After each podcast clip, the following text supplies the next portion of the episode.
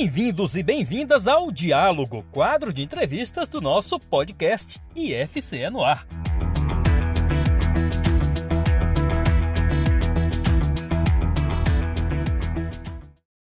Olá, meu nome é Andressa Souza, sou jornalista do campus de Canindé e hoje nós estamos dando continuidade à nossa série de diálogos sobre os impactos da inteligência artificial em diversas áreas.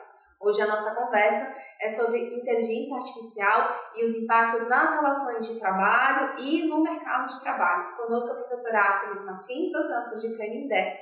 A professora Artemis é pedagoga, tem mestrado e doutorado em educação e discutiu o tema de trabalho, tecnologia e educação na sua tese de doutorado. Professora Artemis, seja muito bem-vinda ao IFCE no ar. Obrigada, Andressa.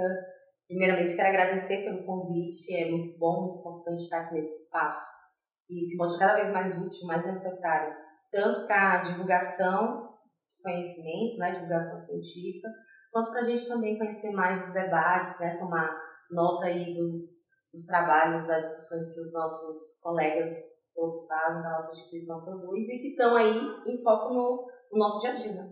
Exatamente, porque esse, inclusive, é o terceiro episódio da nossa série de conversas sobre as inteligências artificiais. Nós já conversamos sobre o impacto na educação, nas práticas pedagógicas, na pesquisa e na inovação.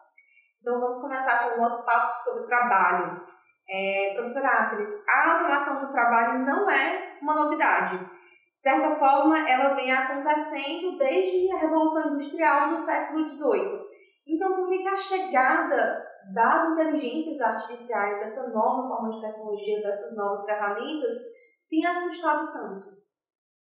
Então, Andressa, é, toda a revolução, né, como a, os primeiros momentos, a primeira revolução industrial, elas produzem algumas alterações, produzem alterações assim muito expressivas na sociedade, tanto nessas relações sociais, de, nas relações de trabalho, né, do ponto de vista da própria economia, nas bases econômicas, no desenvolvimento da ciência, da tecnologia, das, das técnicas e na própria educação. Então, é, nunca uma revolução do ponto de vista tecnológico ela vai ser isolada de outros aspectos.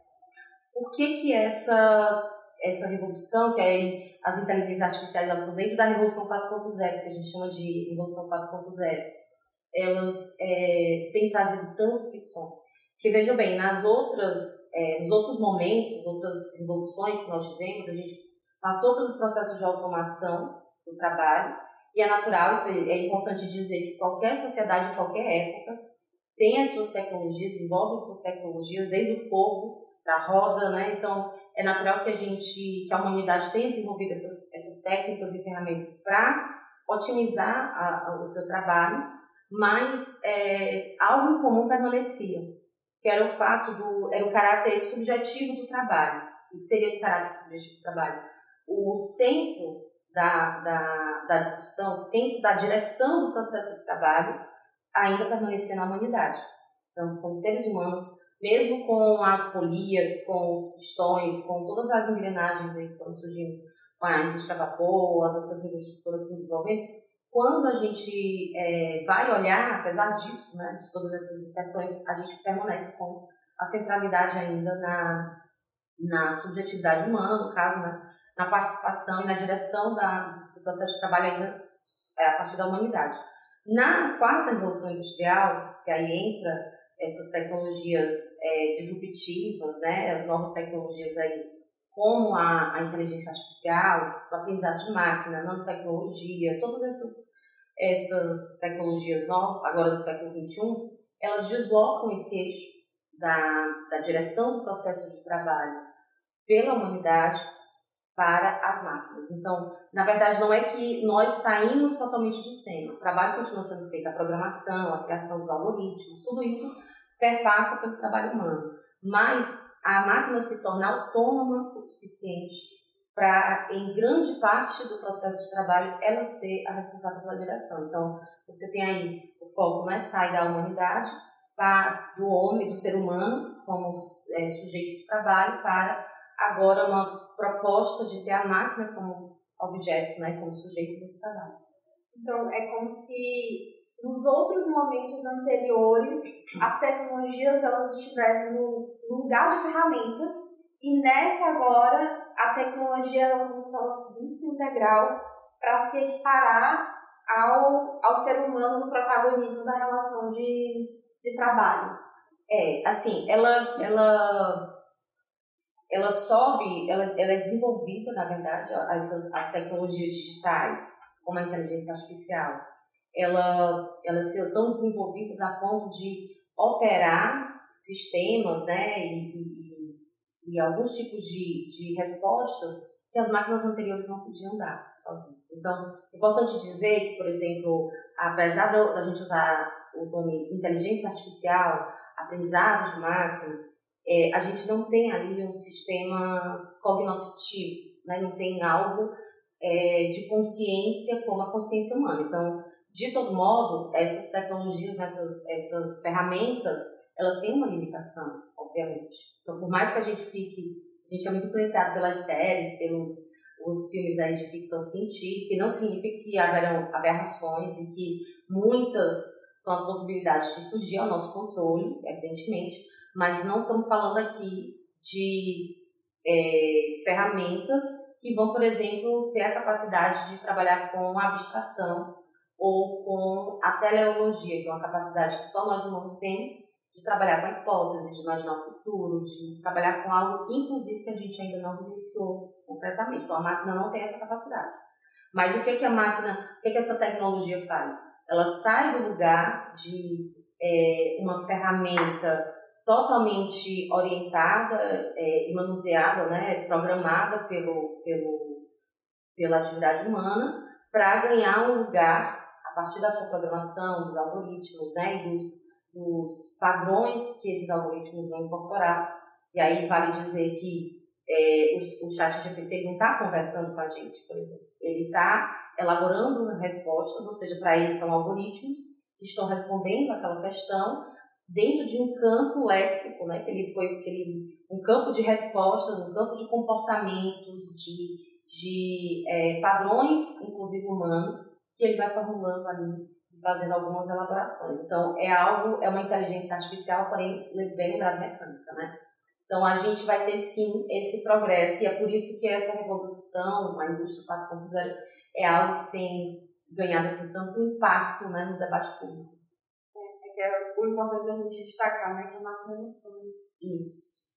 É, mas o desenvolvimento dessas inteligências artificiais, principalmente pensando na velocidade né, que que tem sido feito esse, esse crescimento, esse impacto todo, é, tem fomentado um certo medo de, de que certas indústrias sejam interrompidas, de que certas profissões sejam encerradas, tornem-se obsoletas, de que tarefas que antes eram exclusivas de seres humanos possam ser automatizadas por essas máquinas. Então, como é que você imagina que isso pode acontecer? Se já existem alguns indicativos de empregos que podem desaparecer se essa tendência de fato se concretizar?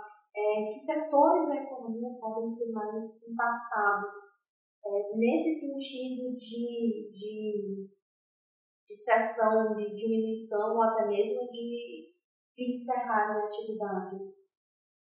É, é muito boa essa pergunta, porque, assim, na verdade, essa discussão ela ganhou força agora, mas ela não é algo que se inicia agora em 2020, né, durante a pandemia, já, já era um debate que acontecia já meados, ou a partir de 2010, 2012, a gente já vai ter é, esse tipo de discussão acontecendo a nível internacional, né, de muitas instituições, é, Fórum Econômico Mundial, e outras corporações que também trabalham, institutos de pesquisa privados que trabalham fazendo esse tipo de assessoria aos governos e corporações, então isso já era algo que vinha sendo debatido. Mas é importante dizer que há sim né, já uma, uma perspectiva de substituição da, da força de trabalho humana né, pelo trabalho operado pelas máquinas pela, eu nem posso dizer que o trabalho é humano, mas assim, lembrando que o trabalho da máquina contém trabalho humano. Né?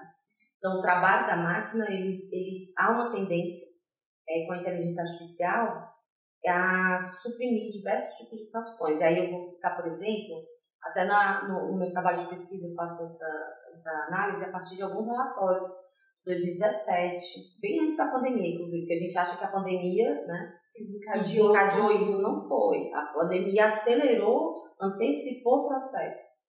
Então, por exemplo, a gente vai ter um relatório do é, McKinsey Institute, que é, que é o, um instituto de base de dados norte-americano, e ele presta consultoria para governos e para grandes corporações. E ele já apontava ali, é, um estudo mencionando inclusive dos continentes, a relação entre os países do G20 com os países das economias intermediárias, como é o caso do Brasil, para os países é, mais pobres, né, alguns é, da Ásia, da África, da América Central, enfim. E eles vão fazendo um panorama, uma tração do panorama, e aí é legal o nome desse, desse, desse relatório, que ele fala empregos perdidos e empregos ganhos. Transições da força de trabalho em um tempo de automação. E nesse relatório, na verdade, o que esse instituto coloca é que essas, essas as categorias de trabalho que estão mais relacionadas aos serviços, estão mais relacionadas a a operações que não são necessariamente relacionadas ao trabalho de cuidar, ao trabalho reprodutivo, e aí é uma outra categoria importante se falar mais do que seria o trabalho reprodutivo, saúde, educação, cuidado de idosos, cuidado de crianças, pessoas com deficiência. Então, é, esse tipo, cozinhar, limpar a casa, trabalho doméstico, né, como um todo. Então, esse tipo de, de funções são as funções que é, eles já apontam como havendo menor risco de automação. E aí tem um, debate interessante para se fazer, acho que é importante colocar, que esse, é, esse, esse conjunto de atividades são as atividades majoritariamente empenhadas pelas mulheres, pelas pessoas pobres, pela população negra, né, e, enfim, população e os imigrantes, exatamente, em muitos países. Então, pensando no Brasil, por exemplo, que a gente tem né, a, a, do ponto de vista histórico, pouquíssimo tempo a gente teve aí o processo de abolição da escravidão, suposta abolição da escravidão, mas que a gente sabe que é tão atual, né? a fome é uma grande escravidão. Então, é, essa, essa transformação na, na divisão internacional do trabalho, ela na verdade já existe, sempre existiu para a população pobre e negra, imigrantes, as populações marginalizadas. Né?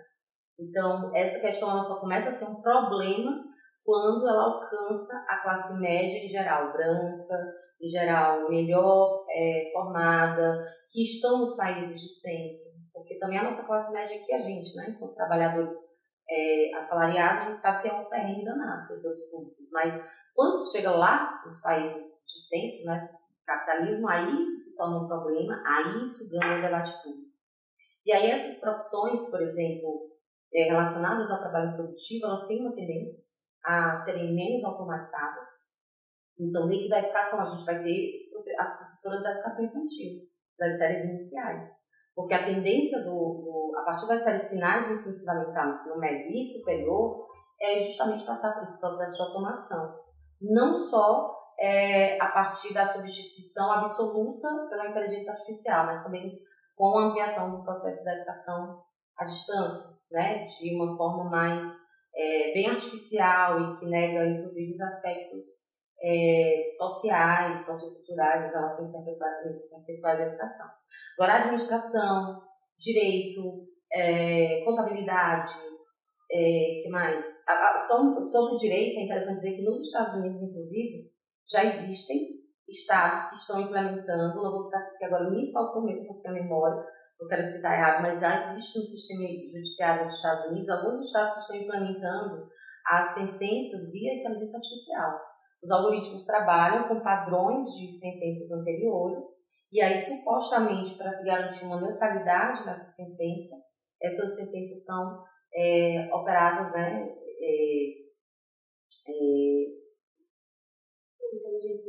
inteligência artificial, né? eu ia falar averbado, não é averbado, né, mas são determinadas por, por inteligência artificial. Mas aí é um grande problema, porque ao mesmo tempo, se a gente vem de um sistema judiciário que tem na sua maior parte das sentenças uma, interferência enorme do racismo, né, do, do, do da misoginia, e da, dos preconceitos diversos, né, de classe social, de gênero, a gente vai ter algoritmos reproduzindo esses padrões. A programação das inteligências artificiais vão continuar reproduzindo os padrões de comportamento da sociedade. Os padrões de comportamento. Porque elas são programadas, elas não se programam só sozinhas. Ah, mas tem uma inteligência ali, um tipo de ferramenta que pode começar a elaborar próprias respostas, seus próprios sistemas. Sim, existe. Mas ainda assim, essa, essa inteligência, por exemplo, se ela partir de uma base que tem o racismo, as, as opressões como um todo, né, de classe, de gênero, de raça, como um padrão, ou um determinado, uma determinada concepção, por exemplo, de autoritária, né, de censura, pensando na, na questão da comunicação, se ela parte de um sistema é, pensado, seus algoritmos a partir disso, ela não vai criar automaticamente um algoritmo antirracista, um, algoritmo democrático. Não vai ser assim. Ela vai se desenvolver a partir do, que, ponto de partida dela, né? Até porque se ela vai nesse sistema de reprodução do padrão anterior, criando em cima dele recriando em cima dele, não vai existir um ponto do contraditório para se opor, porque essa seria a, a influência de um ser humano Isso. colocando os pontos em contradição. Né, Aí entra a nossa consciência. A inteligência artificial nunca vai ter consciência. É importante dizer isso. E a, a Sara já tinha é, falado que não foi a pandemia que desencadeou tudo isso, mas de fato o Covid-19 e o, o nosso isolamento social acelerou muito é, o desenvolvimento dessas inteligências artificiais e o uso é, dessas ferramentas como chatbots, por exemplo, né? É, os assistentes virtuais, de, de bancos, de, de toda e qualquer loja que você abra um site, vai abrir uma janelinha de um assistente virtual querendo te ajudar a fazer uma compra, a navegar por um serviço. Os médicos, né, a clínica médica que você vai marcar um exame, ela já tem um atendimento, uma inteligência artificial, um para a gente dizer se quer consulta, se quer exame, e olhe lá. Né? Isso que para quem tem atendimento particular, na rede pública ainda também é um, é um problema, essa contradição. Mas justamente nessa, nessa contradição, como é que a gente pode é, equilibrar essa, essa relação entre máquinas e seres humanos, principalmente se a gente pensar que é, hoje em dia, por exemplo, no Brasil, é impossível que você ligue para uma operadora de telefone e nos primeiros 10 minutos você consiga interagir com um ser humano. Você vai sempre por uma máquina te encaminhando por determinados padrões de serviço até você chegar na atendente. Às vezes nisso você se perde, você não consegue de fato é, é, fazer que seu problema seja identificado. Então, como é que a gente pode equilibrar essa relação pensando que não tem como voltar no tempo, não tem como colocar o gênio de volta na lâmpada? Como que a gente pode equilibrar essa relação de trabalho homens e máquinas, diferentes modelos de, de máquinas? Né? Hum. É, eu acho importante dizer que, assim, quando a gente faz uma, uma análise crítica das tecnologias ou dos rumos da, tecnológicos que a gente vem tomando como sociedade, nem de modo significa que a gente está querendo abolir é, as construções sociais. De fato, é, muitos, muitos desses caminhos são volta, até porque interfere no nosso comportamento, interfere na nossa sociabilidade, interfere nas nossas relações afetivas, tudo, tudo perpassa né, na a, a nossa na aprendizagem, na educação, tudo perpassa esse desenvolvimento dessas ferramentas. Mais importante dizer que é, eu diria que a, a, primeira, a primeira questão, e a central questão é para que se desenvolvem essas tecnologias? Qual é a finalidade dessas tecnologias? É, são as necessidades sociais ou são as gerar e aumentar, potencializar os lucros já dos multimilionários? Eu, a questão é, não sou contra a inteligência artificial? Não. Mas a inteligência artificial, a Alexa, lá na minha casa, ela serve para me ajudar a reduzir o meu trabalho doméstico, para que eu possa ter mais tempo para cuidar da saúde, para estar com a minha família, para cuidar do meu filho, etc., para dormir, né? Ou ela está lá, por exemplo, só para contribuir para que eu, a, da, a partir das minhas solicitações, gere aí dados que vão sendo capitalizados e, portanto, vendidos para as big techs a partir da análise do meu comportamento. Essa, essa é uma questão, sabe? Assim, a gente desenvolve inteligência artificial para quê? É para diminuir a jornada de trabalho das pessoas e dar uma qualidade maior de vida para que as pessoas, ao invés de trabalharem 8 horas, possam trabalhar 4. E aí, as outras 4 horas, elas poderiam ir ao teatro, elas poderiam estar com seus filhos, ensinar tarefa de casa, ir ao médico, fazer um exame, dormir, se alimentar, cozinhar para se alimentar melhor. Para que, é que a gente tem inteligência artificial, entende? Então, eu acho que o, o, o mote das coisas que a gente precisa pensar hoje é qual é a finalidade desse, de, do desenvolvimento dessas tecnologias. Porque até agora, o que preciso apresentar? É, esse mesmo relatório que eu citei, né, do, do, do McKinsey Institute, ele vai apontar que até 2030, isso é de 2017, tá? Até 2030, um quarto dos empregos do mundo, e na verdade não, não empregos, das profissões do mundo serem extintas. 25% das profissões que existem no mundo inteiro vão desaparecer até 2030. Vou usar um exemplo de Fortaleza, os cobradores de ônibus, totalmente substituídos pelas atividades de máquina, sem haver nenhum tipo de mediação para inserir essa mão de obra, essa força de trabalho em uma outra atividade econômica, em garantir emprego. A maioria das, das, dos cobradores de ônibus são mulheres, eram mulheres. A gente teve, salvo engano, em 2018, 2017, não vou lembrar, mas a gente teve uma demissão de cerca de 6 mil mulheres em Fortaleza, é, no mínimo. Mães de família, né, que são responsáveis, chefam suas famílias desempregadas sem nenhum tipo de mediação para poder fazer uma transição, uma suposta transição, que inclusive é uma das, das supostamente, da, dos compromissos né, das indústrias 4.0, da, da inteligência das, das indústrias que trabalham com, com as inteligências artificiais e outras é, novas tecnologias, é justamente garantir que é, fariam, dariam espaço para que os governos pudessem administrar essa realocação da força de trabalho. Não é sido. Então, a gente continua é, tendo aí uma jornada de trabalho exaustiva, pelo contrário, a gente não mais tem uma jornada de trabalho, não só tem uma jornada de trabalho exaustiva, como a gente leva essa jornada 24 horas para casa.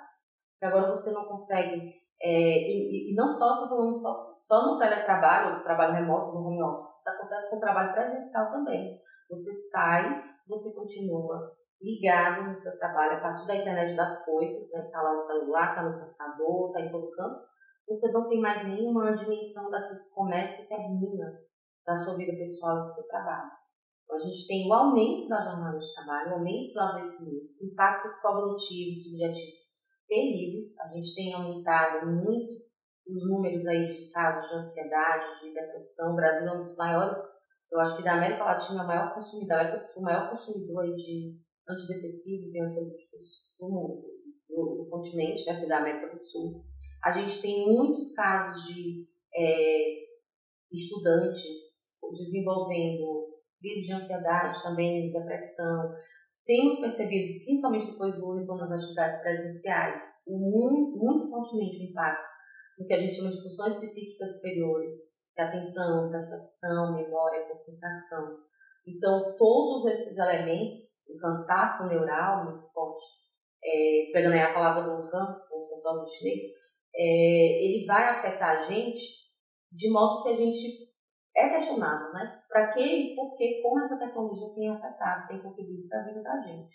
Então, eu acho que o, o foco aqui é, não é uma espécie de reação destrutiva é, com as máquinas ou com a inteligência, com as coisas, porque na verdade elas são, elas são coisas produzidas pela gente.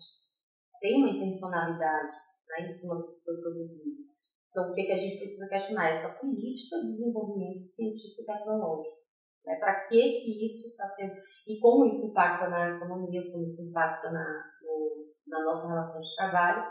E finalizo sim essa pergunta dizendo que é, a gente não pode perder de vista como é, e se essa inteligência artificial ela melhorou a vida das pessoas mais pobres, a vida das pessoas, das mulheres, negros e negras, indígenas, né, se isso contribui, inclusive, para a gente ter uma relação é, menos destrutiva com a própria Amazônia. Falando em, em Brasil, né? pensando na nossa, na nossa realidade. Embora a, a, isso que você falou, que a gente precisa pensar para que essas inteligências artificiais, ou para que essas, de certa forma, vamos colocar de forma mais genérica, né? Por que essas tecnologias estão sendo desenvolvidas para que fim? É, ao mesmo tempo que elas podem é, diminuir ou encerrar certas profissões, até mesmo profissões históricas, elas também podem gerar um boom de outras profissões relacionadas à tecnologia, né? principalmente pensando nas carreiras relacionadas à programação, a, a desenvolvimento de algoritmos, né? já se fala em uma profissão chamada de engenheiro de script, né? para aprender a fazer as perguntas certas para as inteligências artificiais, supervisão de sistemas, manutenção de sistemas. Mas no nosso contexto de Brasil, isso significa que a gente deveria, é, ter, precisaria acelerar a formação dos cursos superiores nessa área especificamente e também já pensar em incluir tudo isso desde a educação básica, né? porque já é uma realidade que as crianças já vão, não vai ser algo que elas vão se deparar só na faculdade, né? Em casa já encontra, na escola já vai precisar ter esse contato. Então, na nossa realidade de Brasil, na nossa realidade de base nacional comum curricular, temos essa estrutura, conseguimos já pensar nisso, em que, em que situação de, de anacronismo ou de sincronismo o nosso país está dessa realidade?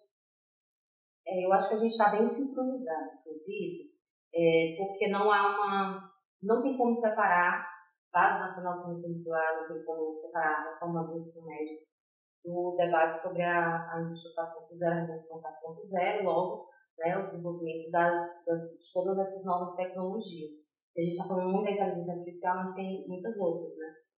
É, e assim, eu acho que mais do que nunca a gente precisa recuperar um pouco, enquanto sociedade, o que é o Brasil. A gente está falando de um país foi o último país a abolir a escravidão e tem uma população, na, na maioria da sua população, sobrevive com menos de um salário mínimo. E sabendo que o salário mínimo não, dá, não garante a gente as condições de sobrevivência. A gente saiu aí da, com um marco de mais de 30 milhões de pessoas em situação de fome. Quando a gente está falando de fome, não é alguém que ficou um de fome, são pessoas que estão endêmicas, né? Fome endêmica. A gente viu os Yanomami em janeiro aí com foram encontrados. Então, isso não é um caso isolado, isso é, infelizmente, a regra do Brasil. Então, é, estamos falando de uma sociedade que, historicamente, é desempregada e tem a informalidade do seu trabalho. A, a grande esmagadora maioria da população brasileira nunca trabalhou com emprego formal, não tem direitos trabalhistas, quando tinha, né? Não teve acesso à aposentadoria, quando tinha. Tudo isso é muito novo e, ao mesmo tempo, são conquistas que duraram pouquíssimo tempo que era isso lá dos anos 80, né, 88 com a Constituição Federal, e mal a gente estava tentando amadurecer, já foram retiradas aí no início agora do século XXI. Então, é, é, importante dizer que essa correlação de forças no, no, nessa corrida tecnológica, ela não vai se dar de modo igual. O capitalismo no Brasil, a pobreza no Brasil e a riqueza no Brasil não é igual ao capitalismo, a riqueza e a pobreza nos Estados Unidos, ou na Alemanha, ou na França, não é a mesma coisa.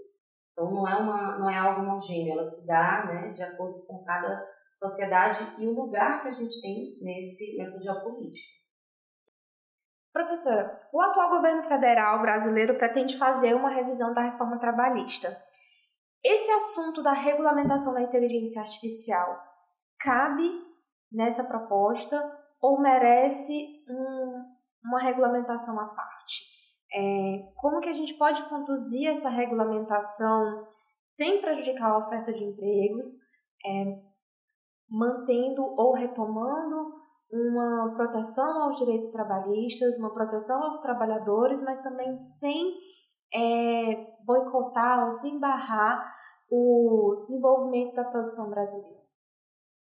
Então, é, com certeza o assunto da regulamentação da inteligência, do uso de inteligência artificial, da automação do trabalho, né? via inteligência artificial, cabe dentro do, do debate sobre a, as revisões aí necessárias à, à, questão trabalhista, né, à legislação trabalhista, e parte disso tem a ver porque, é, como eu já tinha colocado, a questão da, da, da, gente ter aí o horizonte da finalidade social, as necessidades sociais como objetivo né, do desenvolvimento e da, da implementação da inteligência artificial, isso diz respeito às condições de trabalho dos próprios trabalhadores.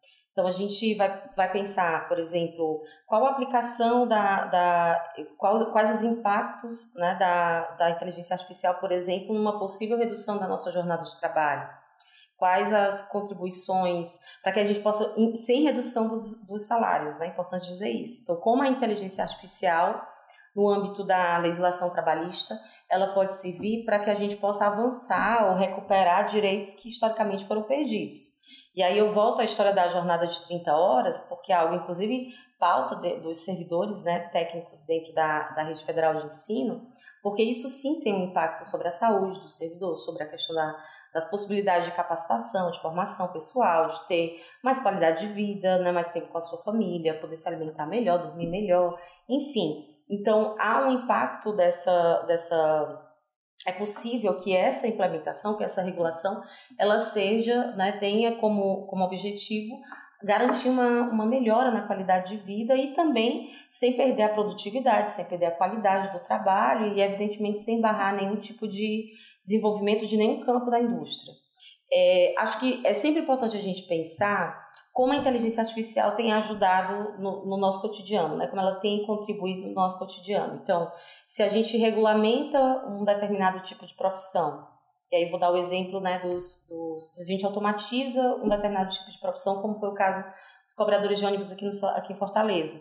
Gente, acho que foi em torno de 2018, 2019, a gente teve aí uma demissão em massa dos cobradores de ônibus, a substituição pela a catraca eletrônica, né, no caso, o bilhete eletrônico.